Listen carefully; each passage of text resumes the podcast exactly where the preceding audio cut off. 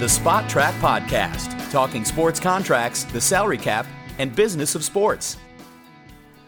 Well, welcome to the Spotrac Podcast. Kevin Sylvester, Paul Peck, and Mike Ginnitti from Spotrac.com. And it is just NFL heavy this week on the podcast because of the NFL trade deadline.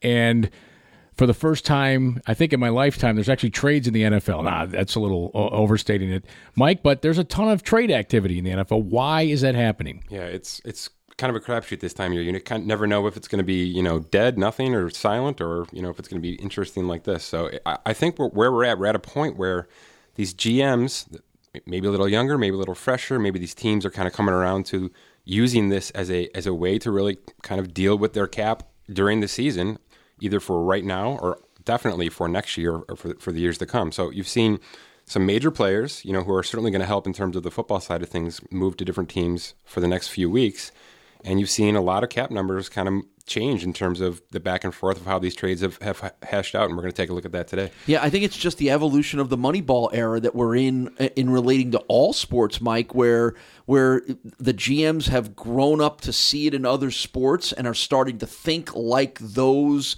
like like the Moneyball era got us all thinking about sports. Right, and, and what we've got, we've got a hockey situation, right? We've got teams who who need to kind of take you know week six, week seven, and identify: am I a buyer? Am I a seller? And, and, that kind of dictates how where they are in terms of this trade deadline week. So, you know, we've seen some surprises for sure. You know, we, have seen you know big names move, big positions move, which is really what we're going to talk about today. But yeah, it's a situation where maybe teams are coming around to the fact that you know we can be out of it week eight, and that's okay. We can we can make ourselves better.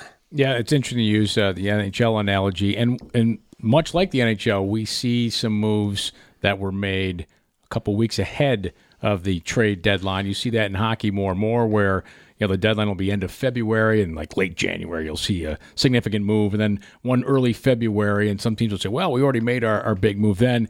You know, Adrian Peterson, for example, was the the big trade that happened early on.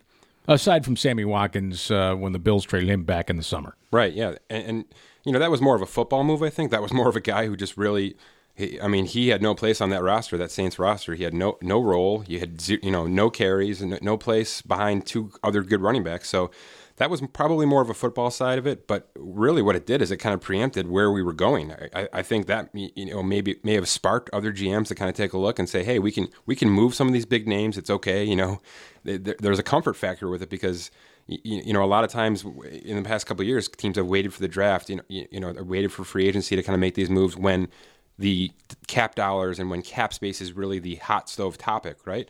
But it really should be a hot stove topic 12 months a year. You know, GMs should be handling this kind of stuff all year long. I think, Mike, one thing that I thought of was, you know, you saw Adrian Peterson traded, you saw Jay Ajayi traded. They always say running back is the easiest position to drop into a new team because they don't have that much to learn. Where's my hole? Where am I running? Um, so, you know, the running back, I, I, I think situation is makes a lot of sense. It's an easy sell to a coach and a coaching staff that I can go get a running back and, and you'll have them ready within a week or two. But but I think the other thing is we've gotten to the world where the NFL, there's so much roster turnover because of injuries that I wonder if coaches have become better at getting guys ready to play quicker, which then leads a general manager to say, hey, I can trade for a guy. And normally in the old days, you'd say he isn't going to be able to help me right. for a month. it's different now because teams are being forced by injuries to have guys ready to play within a week sometimes. So, so two things. Uh, number one, I think position definitely matters, and I think you're correct with the running back. I think it's you know most teams are already running back by committee as it is. So you know there there are limited roles. There there are it's more of a of a parity in terms of across the league with the running back position. Um, the other the other point to to make here is that really what you're looking at are are teams who maybe the systems aren't so far apart anymore, right? Maybe maybe you know where ten years ago you had you know five teams running these, these this system and five teams running this system, and there's no way those players could ever you know make that work in the middle of the year maybe right now, you know, it's more of a spread out. It's more of a passing game in terms of how teams are, are structuring their offenses, at least on that side of the ball. And maybe it's just it's just an easier process for guys to get their head around it if they've got to move in the middle of the year like this. Let's talk about the AFC East because that's been the most interesting division uh, with trades in the NFL in the last week, and it was started off by the Buffalo Bills. A big trade, Marcell Dareus, a former third overall pick uh, in the 2011 NFL Draft, traded to the Jacksonville Jaguars for a measly sixth round pick. But there's a there's a lot to this on why the Bills moved on from Marcell Dareus. There's the on the field stuff. Obviously, if he was performing, they probably would not have traded him, and or have gotten more than a sixth round pick. But contractually, there's a whole lot in there uh, that you can look at at spotrac.com. But Mike, tell us why this trade made sense for the Bills. What does it mean for the Jags? Uh, what's all in there? Yeah, it's really it's it's the be- it's the best of both worlds here. The Bills clearly were were running out of favor with Dareus in terms of using him on the field, in terms of the production he was putting up. You know, they had they had other options for run stoppers on that team, and and you, you saw that kind of last last Sunday against the Oakland Raiders. But uh, you know, this was just an overpaid player in, a franchise that was kind of moving forward without him, and you know they were happy to get anything let alone a sixth round pick for him. This was a this was a contract dump. That's what this was. This was the Bills had a number in terms of dead cap that they had to take on to get out of this contract. It's significant, but it saves them cap now. It saves them cap next year, and it saves them not having to pay salaries for the next four years. So, you know, this was a a good move for the Bills in terms of shedding that contract. A good move from a football standpoint, I think, and being able to go younger and cheaper on their defensive line where they need to. And you know, Jacksonville gets a nice player. Uh, you know, in an area where they need they need they need to up their run run defense right now. They, they essentially get you know a two year, fifteen million dollar contract with Dareus. After that, they can cut him with no dead cap. So you know, it's a kind of a win-win for both sides. But certainly, you know, the sixth round pick is really a throw-in at this point. That Buffalo just needed to get rid of that contract. How much cap space did the Bills or do the Bills save on this? And how much money, dead money, do they still have? Yeah, so so th- what they dealt with is they'll, they'll they'll clear about eight million when it's all said and done. Five, a little bit over five this year, a little bit over two next year, and when you count in the rollover effect, you've got about eight million for next year, kind of cleared with Dareus. But you know, significant dead cap hits. You're looking at ten over ten million in dead cap hits this year, and fourteen point two next year. So, you know, you're paying an elite cap to not have a guy on your team next year. It's really what the Bills are going to be doing. But they still come out ahead by getting Jacksonville to take even some of that contract better than they would have been had they waited to release him at the end of the year. Right. No more cash paid. They've got the you know the football side of it's an improvement from based on what we've heard, and you know Jacksonville gets a player for you know half the money. That was the first move in the AFC East. The second move, and Paul mentioned one. So let's talk about the the Ajayi uh, uh, trade from the Miami Dolphins to the Philadelphia Eagles. Um, here's a good running back, young running back, going to a team that you could argue whether or not they need a running back. They need they need an offensive lineman, but they end up getting a running back uh, instead. Just and he doesn't make a ton of money. No, no, he's on the rookie contract, third year, so you know, fifth round pick. You're talking minimum salaries. He's t- making about six hundred fifteen thousand this year. So you split that up, and the Eagles are on the hook for about three hundred twenty five thousand for this trade. Um, what I thought was interesting is the, the Dolphins trade him, and then they come out and say, yeah, well, he's washed up anyway. I don't know if you heard this. They, they said, yeah, th- this is a this is a you know a twenty something running back with with forty five year old legs. So you know, not only did they trade him, they trashed him after the fact. So this was this was maybe the more interesting of the moves in terms of that because the money, yeah, the money is really not that big of a deal. It here. brings up an interesting point that you make that um, and and and Ajayi had some run-ins with Adam Gase last year. There were some, there may be some off the field thing, but but I do know for a fact that NFL teams, when they evaluate running backs coming out of college, will track how many carries and touches they've had. That that there is a mileage meter, so to speak. And remember, Jay Ajayi at Boise State was a workhorse who, and I don't know necessarily whether he was a starter from his freshman year or not, but it's interesting that you say that, and would not be shocked that he didn't maybe fit. He maybe wasn't a guy they liked dealing with, but maybe they said, you know what? What are we getting? What's left from this guy? He runs so hard and he's been banged up before. Maybe there is a little bit of getting rid of him a year before he, he's done. So, even if there is, what's funny to me is that it's not like he's on a $40 million contract and he was a huge asset to their system. I mean, we're right. talking we're talking less than a million, uh, three hundred thousand this year and seven hundred thousand next year. Tells me they no wanted, dead cap. Tells me you know? they wanted him off. I mean, roster. Philly can pay three hundred thousand this year, win the Super Bowl, and cut him next year, and for nothing. So I mean, this was, you know, this was yeah, they gave up a fourth round pick, and, that, and that's a good win for the Dolphins, really, in terms of what we're discussing here. But yeah, they're, they're sort of trashing a guy that's worth nothing in terms of the, the cap. well, let's hope he has a good financial advisor. Uh, given with how relatively speaking, NFL wise, I know a lot of you listeners say, was making six hundred thousand dollars. That's an incredible amount Yeah, of money. just. Yeah, just. right. It, but in NFL, it's not. It's uh, you know, as you said, low, low money on that rookie contract. Just an interesting trade in the AFC East. But perhaps the most interesting trade, the most interesting trade was the New England Patriots uh, trading Garoppolo to the 49ers, getting rid of their backup quarterback, a guy there was a lot of talk about in the offseason trading him, and someone who is scheduled to make a ton of money uh, next year. Uh, Just talk about the Garoppolo trade here, what it means uh, not only for him and what your valuation is of him uh, on the market, because we're going to talk about quarterback valuations too here uh, today, because it's very important. You have your own uh, valuation and where he slots in, but just everything that goes into this trade to the 49ers. Yeah, this is this is a monster, and it kind of came out of nowhere here. Um, I'm, obviously, the 49ers are thinking next year. They've been probably doing that since week two, based on what they saw on the field. But you know, what they've done is they've given themselves a chance to, to kind of bring this guy in, evaluate them if they need to. I know that's a kind of a, an interesting side of this too. Is you know, how much are they going to let him play right now? How much are they going to see him? Are they going to see enough to have to raise his value, to, to lower his value? It's, it's an interesting situation for him and for the 49ers, really, in terms of you know this next contract that's forthcoming here. But really, I mean, he's he's coming for nothing right now. You know, four hundred thirty thousand dollars in salary to, to, to bring him over right now for that second round pick in return. Um, he will be a free agent after this, so there's options. The, there's two, the two big options, obviously, are the franchise tag and a long term contract. I, I assume both player, both the team and the player will be leaning towards the long term contract. Um, just knowing that the, the franchise tag is going to come in at about 23 million next year, you know, with all the restrictions that come with it. So, um, you know, when we talk about the long term contract with Garoppolo, it's it's extremely tough. It's extremely tough for, for someone like me to value him. I assume it's extremely tough for someone like the team to evaluate him.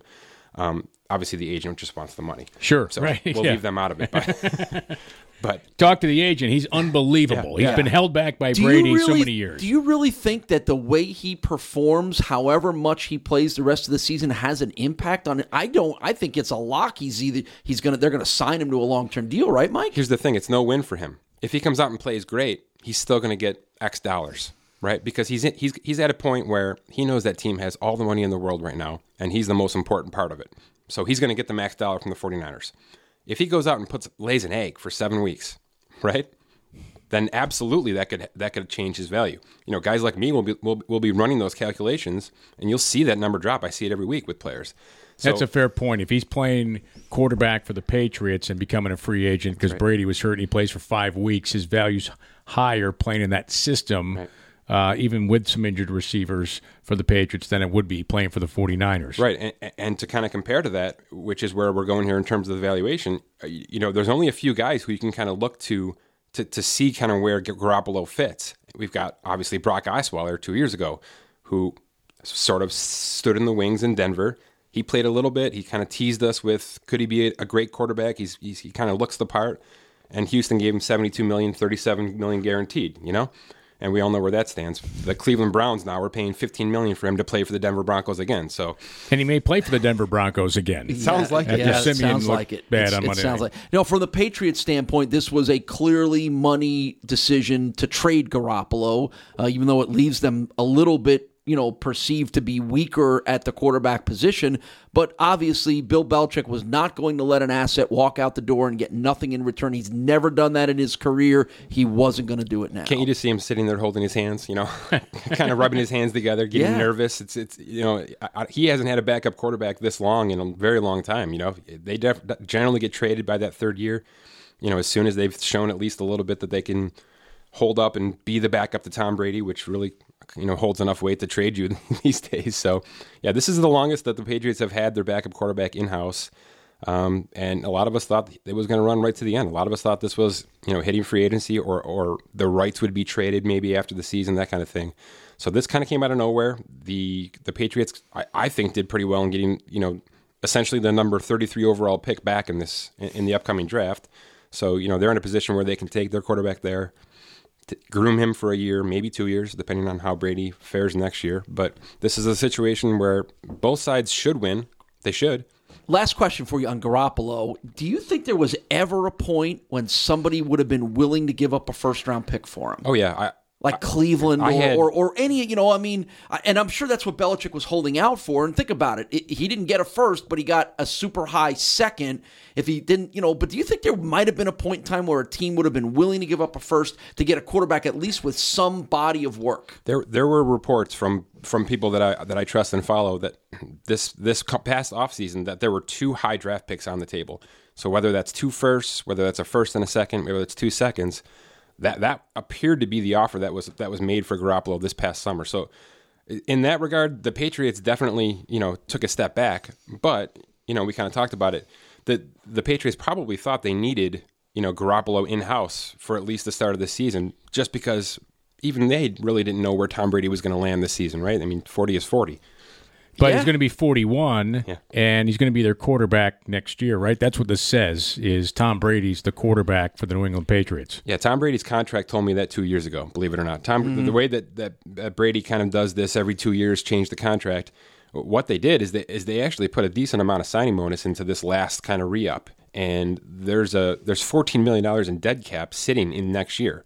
So either they were going to let him retire or release him and, and take that hit, which I, I can't imagine they'd ever do. Just that's not the franchise to do that. Um, or he was going to play. So, I, in my opinion, the way the contract was structured, they were always under the impression that 2018 was Tom Brady still. That's why they told Gisele stop talking about concussions. Exactly. Let's talk about more about quarterbacks because uh, you mentioned Garoppolo. You know the franchise tag is 23, at least 23 million bucks. You mentioned Osweiler, uh, the 18 million dollar deal in Houston. Uh, Glennon, who had 15 uh, million in Chicago. Even Tyrod Taylor's deal in Buffalo, just over 15 million on, on the bridge deal. Kirk Cousins is interesting when you look at uh, quarterbacks this coming off season.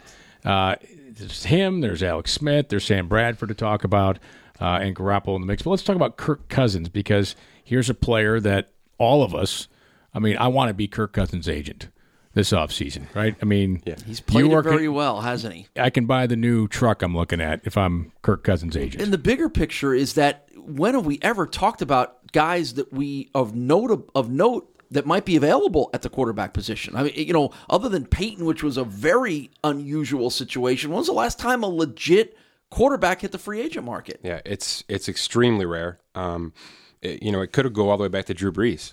You know, falling out of That's favor in right. San and Diego. he wasn't a legit No. quarterback when he was a free agent. I don't want I want people to understand that that he was not Drew Brees. He was coming off what was at times called a devastating shoulder injury, of which some doctors, including the Miami ones, did not think he would recover from. That's the same doctor, by the way, says a guy's knees are 45. No, I don't might know. if be, but but you're right. I mean, so we're going back ten years at least when there was a legitimate quarterback available on the open market. But this year might be different. Yeah, we're looking at what could be a very unusual offseason in terms of the quarterback position. Um, not not just because there are X number of guys who could be available, but because there's legitimately 12 teams who could need a quarterback. You know, s- uh, you know, we've got a draft class, we've got free agents, we've got trades, and we've got Kirk Cousins, which yesterday's move with Jimmy Garoppolo only made him look better, right? Because now, i- i- if a few of these guys get to free agency, he is going to be the standout number one option in terms of the best available. So, you know, we've done our work on- evaluating him for the last three years, and, and you know, Washington's kind of squashed that with these franchise tags. But th- this is a guy that is right near or at the top of of the charts in terms of our evaluations. He stands at 27 million right now, which ties Matthew Stafford, Stafford's contract for the, the most in the league. So, you know, the, the stats have always been there. The production's always been there. This is just a guy that really just needs a long term deal, and I, I'm not. I'm not positive he gets it. I'm not I think positive. the jury's still out on him a little bit, honestly. And just in my opinion, he's he's put up good numbers. He, you know, again, it's all relative to what you have or don't have. But he hasn't taken that team to a lot of heights that people thought he could and would. And and I think that's why the Redskins have been hesitant to sign him to a long term deal because I don't think they know whether he's really the guy. I blame it all on Deuce Gruden right now. From you know the strength coach, I just want to find a way to work Deuce Gruden. I thought you were talking like Gruden number two, which would be his brother Jay. no, it's his. Ne- it's it's John Skit. You, who right. yes, who you know is Who's jacked. working for? Yes, I Yes. saw him on Anyways, the sidelines. Yes. Anytime we can work Deuce Gruden into, I mean, what's his valuation on Spotrac.com? Yeah, we're uh, we're dropping the ball on that one actually.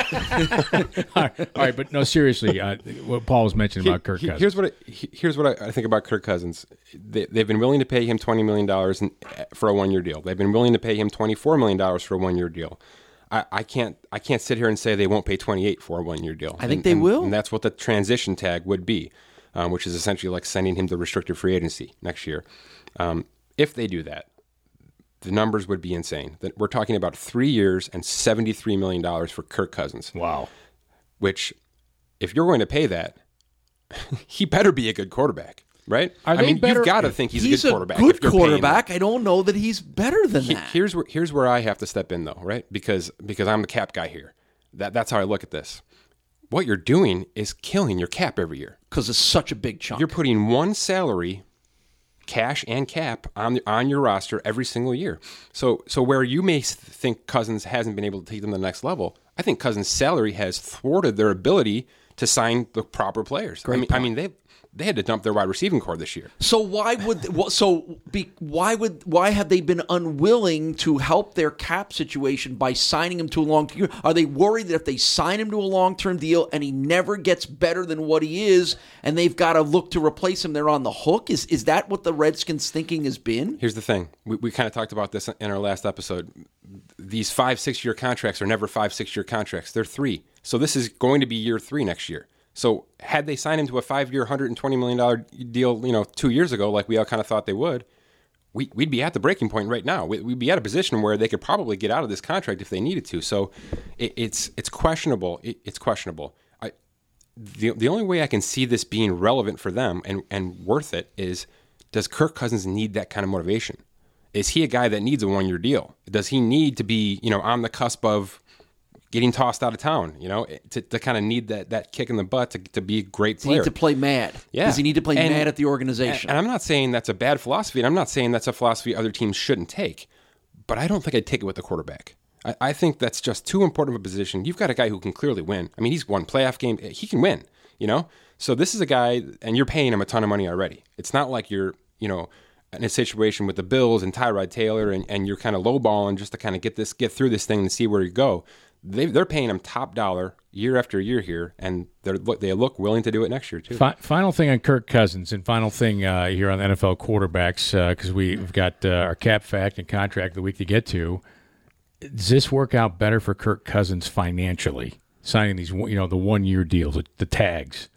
So you mentioned you know over three years, it's been over seventy some odd million. Does it work out better for him financially? It's comparable. I mean, this th- if he is to get a transition tag and pull in seventy three million over three years, you're talking about that's top three money in terms of the league. I mean, you're talking that's Matthew Stafford broken down year by year is really what it is. So, it, yeah, like like I said, it's working out for him. You know, but the, if the Redskins were willing to do this, why not just do it? Why not just do it on, on a five six year year deal? Spread out your cap a little bit, make your make life easier for you to bring in you know some more weapons for the guy. All right, great stuff. You can look at the Redskins' uh, entire salary structure and where they could have used some receivers that they let go for Kirk Cousins. Today's Cap Fact.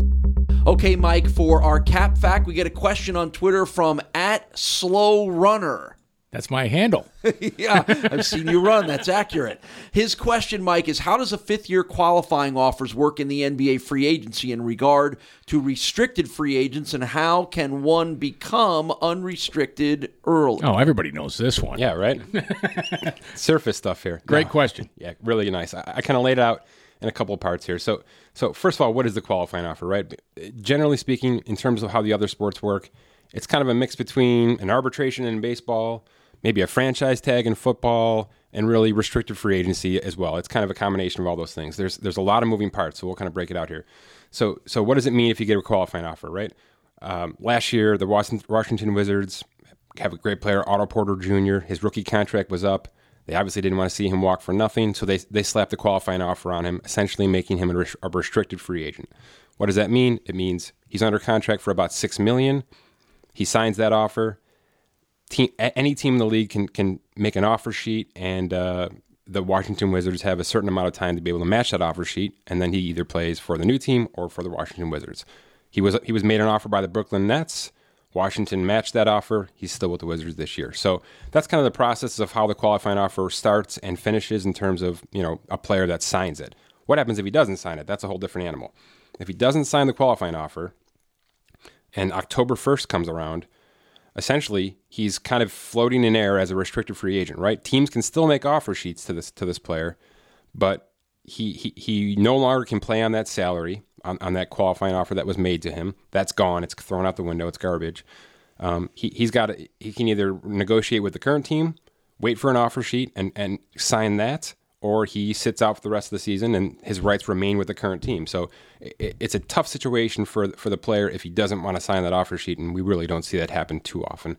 Um, and, the last part of this is how, how does that you know six million dollars for Otto Porter come about in terms of the qualifying offer? It's a real complicated structure, but it's based on the the draft. It's based on where you're drafted in your rookie season.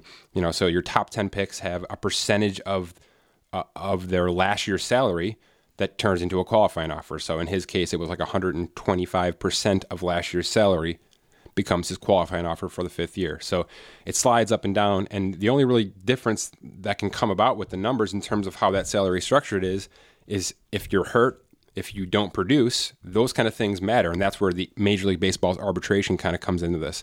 You know, your your next year's salary kind of is kind of based on how you played or if you didn't play the year before. So there's a lot of moving parts. Um, we kind of keep up with this in the off season for the NBA, especially with a lot of different things happening in terms of big salaries. So you know, we'll have uh, plenty on this in terms of uh, you know research articles and tweets and things like that. So kind of keep forward with us next year, and we'll uh, make this clear. Great question from at Slow Runner. Great way to get questions in and answered here on the podcast or on Twitter is at Spotrac S P O T R A C at Twitter. Time now for the contract of the week. All right, contract of the week is very noteworthy because of suspension the on again, off again, now on again, Ezekiel Elliott. Yeah, we think we think he's suspended again, but we'll you know we'll see what happens Sunday. Yeah, so so you know reports from last night. That, you know the judge handed down the case. He, he is back on suspension, so he will he will be suspended for six games. So we'll take a look at what that means in terms of finances, and it's pretty substantial. I mean, for for a top number one you know first round pick, what comes with that first round contract are significant base salary guarantees. And the deal is, any kind of suspension for drugs, for PEDs, for off-field incidences, and for you know this kind of situation, those guarantees void. So yes, he's going to lose you know around two million dollars in signing bonus and game checks for the six games missed. But more importantly, he's he's set to void over eight million dollars in base salary guarantees for the next two and a half seasons because of this incident, because he's been suspended for an off the field incident. So, you know, it's a situation where it, it, could work in his favor, it could not work in his favor. And what I'm, what I'm saying here is, you know, we kind of talked about it with Ajayi and, and running backs as a whole. There's a threshold in terms of where teams want to be with these with these running backs and these knees and, and, and their longevity in terms of how much they want to you know run the workhorse. And really, you know, this could benefit Ezekiel Elliott in the long run if in his rookie contract when he's making good money but not great money that he's taking a few games off here, right? That that, that the knees are getting a rest. Certainly, the Cowboys are, are going to be no better for it. You know, certainly his stats won't be any better for it. But this guy's done enough to, to kind of say, you know, I'm, I'm a dynamic player in the league. I'm certainly worth a second contract. And, and when that contract comes now, he's going to have a significant amount of, you know, knees, you know, available. Where guys like Le'Veon Bell, who you know, just got franchise tagged with a nice $12 million salary. But the Pittsburgh Steelers have been running him into the ground for two and a half years now. I mean, this is a guy who catches the ball, runs the ball. He's on pace for 450 touches this year, which is top three all time based on you know something I read on Twitter yesterday. This is a situation where you know guys like that they're never going to get the big paycheck. You know when when those kind of stats come up, and teams see that and, and, and you know they understand that the, the threshold is 30 years old and X number of carries based on what they've done in the past couple of years. This could favor Ezekiel Elliott when that second contract comes around and he's a little bit fresher and maybe a little younger in terms of you know comparing himself to other players. So you know the money might work out for him in the long run. One quick question about Ezekiel Elliott: Does the money void because of clauses that that come into play when you get suspended, or does it have to do with playing time or performance? Like, like what creates the void of that eight million dollars? Yeah, it's the suspension. It, it, it, That's standard in a lot of contracts. Almost all of them. It would be hard pressed not to. Actually, Marcell Dareus had a situation where his suspension did not void his guarantees. Otherwise, the Bills would have had a lot easier time trading him. There you go. But um, this is you know an off the field incident of this magnitude. Um, once that suspension comes down from the league, the contract guarantees void. So he, you know that's a that's a tough loss for him if things go wrong the next couple of years. You had me thinking uh, real quick on you know saving the knees. Like you know, Le'Veon Bell waited through train, didn't go to training camp. Thinking the Wisely, same thing. Yes, right. Probably trying to save himself some reps and wear and tear, and not having to play preseason games where an injury could occur. And you know, it's the old. Uh, I think uh, Bruce Smith used to do this with the Buffalo Bills back in the day. Ah, you know, a little hamstring injury in training camp and not have to go through the drills. You may see more and more players do that. More of that there, and we've already started seeing it in the college game. You know, when when running backs know that they're ready for the next level, Yep. I mean, you're going to start seeing guys take some days off for sure. running back second contracts are incredibly interesting for the reasons that you talked about because it's become almost a disposable position around the league where just get me a young guy, draft him in the third, fourth round. Uh, I will run him for three years and go get me another one. Second contracts for because a lot of them have been have not worked out for teams that have given big second contracts to running backs. You're right. It's something to watch in the next couple of years, and especially knowing now that Le'Veon Bell couldn't even get one. Right? I mean, this guy was mo- the most dynamic player in the last ten years in terms of that position, in terms of receiving and rushing. So, you know, he's. I'm sure he's happy with his twelve million dollar salary right now, but in terms of how that's changed the running back market, he didn't do what we thought he was going to do in terms of resetting that. You know. That, that number for running backs going forward. So maybe Ezekiel Elliott is a guy who can do that, can get another big contract, you know, a LeSean McCoy type contract, who's really the last guy standing in terms of a long term running back contract. But yeah, it's an interesting dynamic in terms of, you know, the committees of running backs, how much they're getting used, when they're going to be washed up, what is that age threshold, what is that carries threshold, and, you know, will a long term second contract even come for these guys? A lot of great stuff on the National Football League with the trade deadline, with the quarterbacks, uh, quarterbacks coming up this offseason. We just finished up talking about Ezekiel Elliott and running backs. You can look at all the running back contracts. You can look at any position, uh, excuse me, any contract by position at Spotrac.com. You can look at all the teams, where things fit in, dead money, cap money, cash money. It's all explained. Spotrac.com for Mike Ginnitti, Paul Peck. I'm Kevin Sylvester. Thanks for listening.